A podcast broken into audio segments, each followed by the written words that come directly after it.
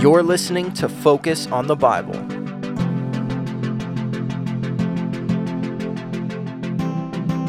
My insides hurt today with more news about the tragic loss of life of more children. Why is it so dangerous to be a child in the world today? I'm bleeding with this news.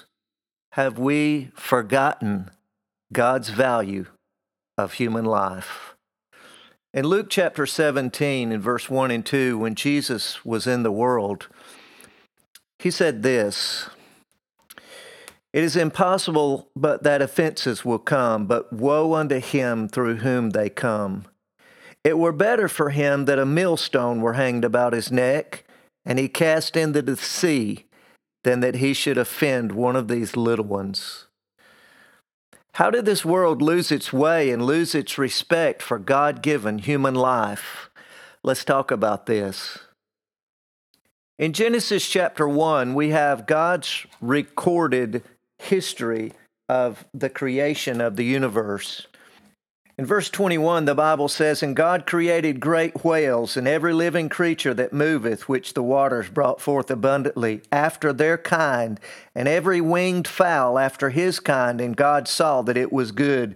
And God blessed them, saying, Be fruitful and multiply, and fill the waters in the seas, and let fowl multiply in the earth. So on the fifth day of creation, this is a part of what God made. He made the fish in the sea to swim, and He made birds to fly in the skies. He blessed them and gave them the command to multiply because God wanted the world to be full of fish and birds. And praise God for it. On day number six, his creation gets a bit more serious in the land. Verse 25 says this And God made the beast of the earth after his kind, and cattle after their kind, and everything that creepeth upon the earth after his kind. And God saw that it was good. And so God then made the cattle. Isn't it a beautiful picture to see a pasture full of cattle, the buffalo out on the plains in the American West. Yeah, that's the creation of God.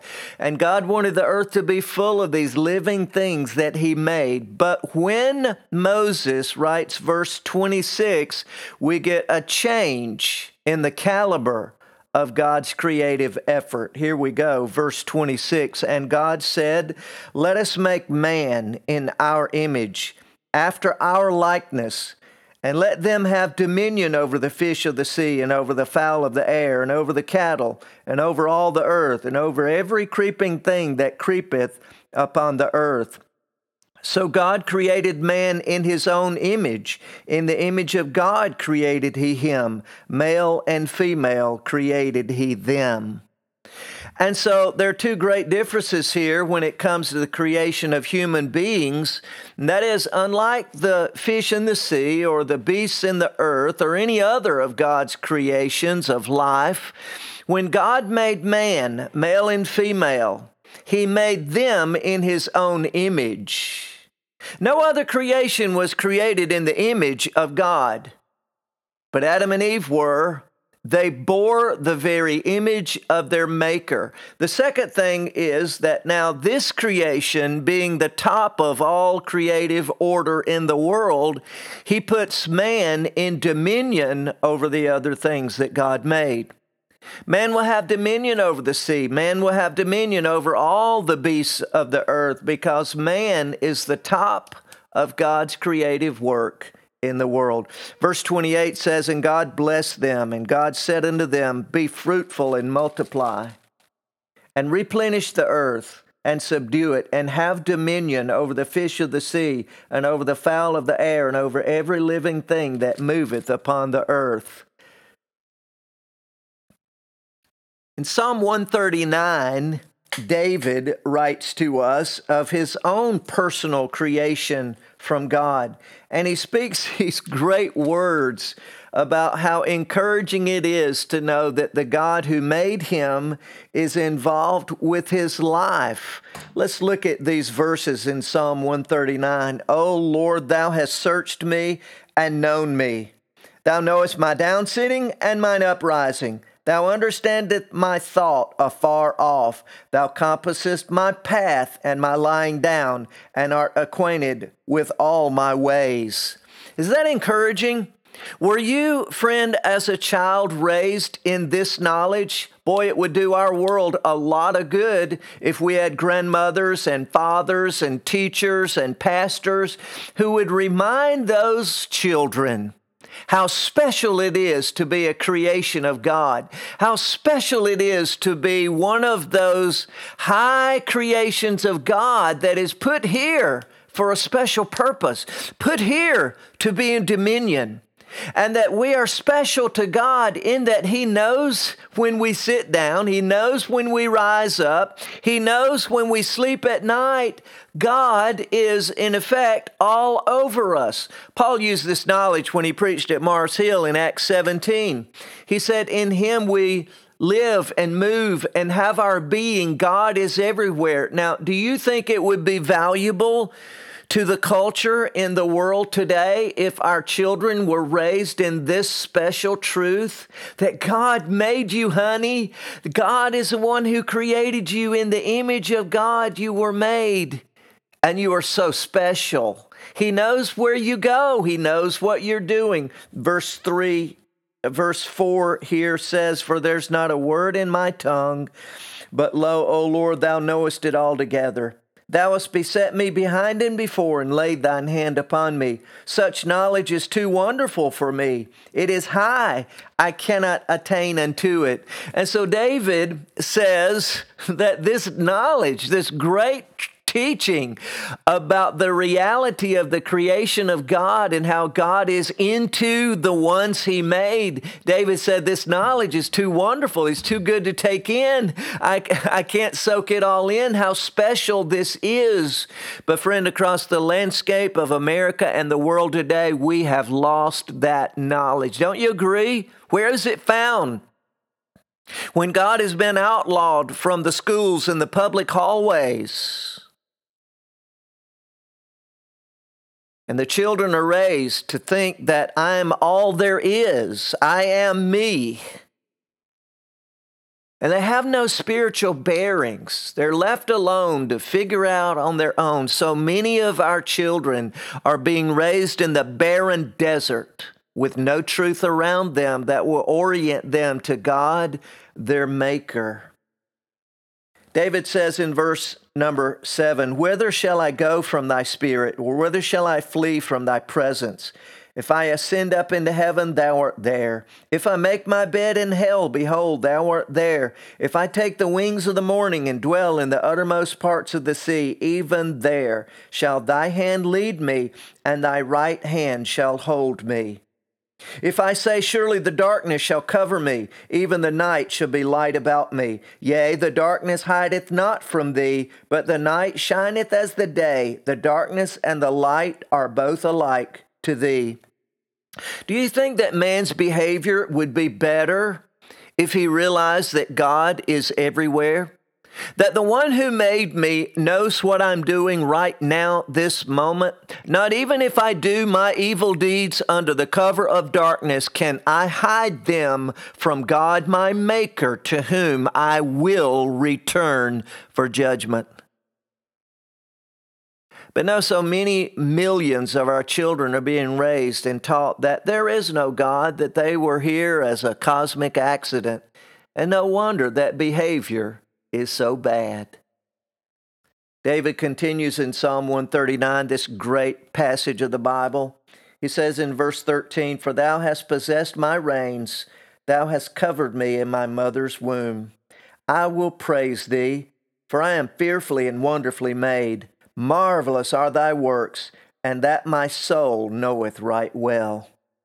So David had this understanding from God that from the time he was in his mother's womb, that God shepherded him, that God covered him, that God knew every body part of David. He knew David's future by God's great foreknowledge, this attribute that says God knows all things.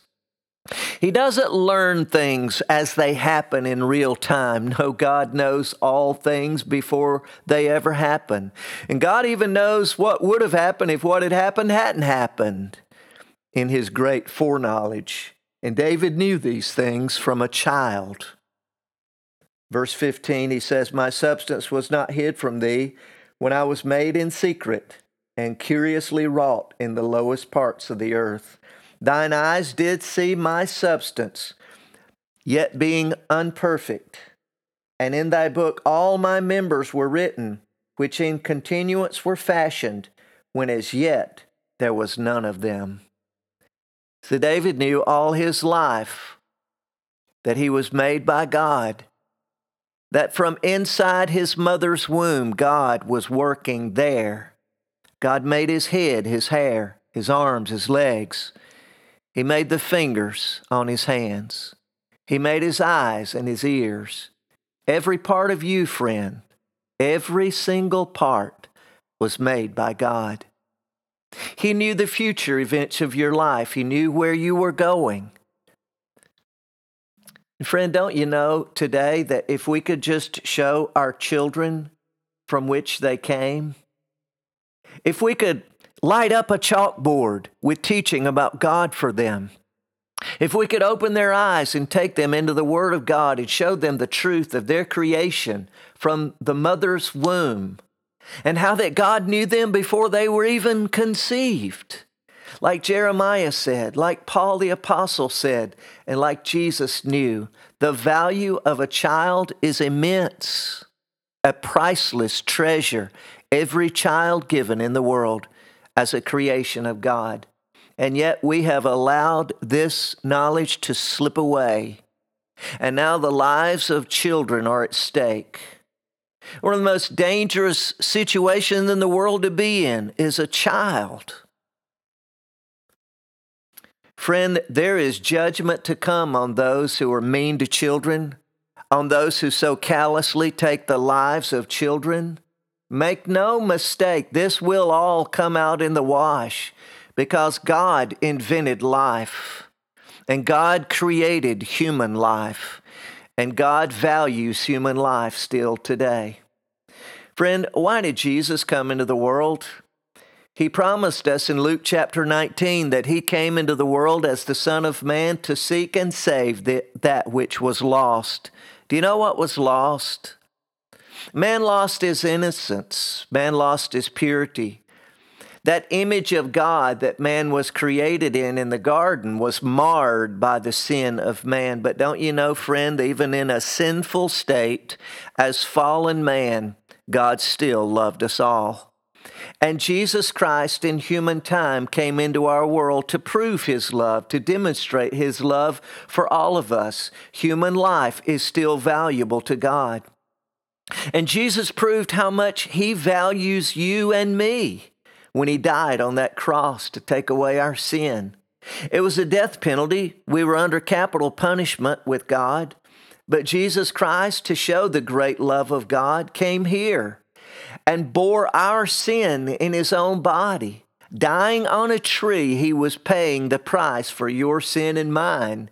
And three days later, he rose to life again and now promises everlasting life to all who will believe in him.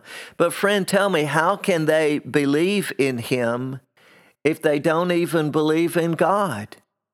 If our children are being raised to think that they were here as cosmic accidents, that they were products of mere chaos, why in the world would they think they needed to believe in God or in His Son, Jesus Christ? Friend, we have some makeup to do, don't we? We have a lot of teaching to do, so who's close by to you? What child can you bounce on your knee? What child can you sit on the couch and talk to about the great truth of God? And friend, if never before, won't you believe in Christ personally yourself? And God will gladly give you the gift of God, eternal life. Focus Evangelistic Ministries is happy to announce that our Grace Farm youth camps are registering campers right now for our summer camp events in Dewy Rose, Georgia. If you have students in your family or church who need a solid summer camp with meaty Bible teaching and loads of fun, you can register them at www.gracefarmonline.com. Grace Farm youth camps are growing tomorrow's leaders today. We also hope you join us again next week as we focus on the Bible.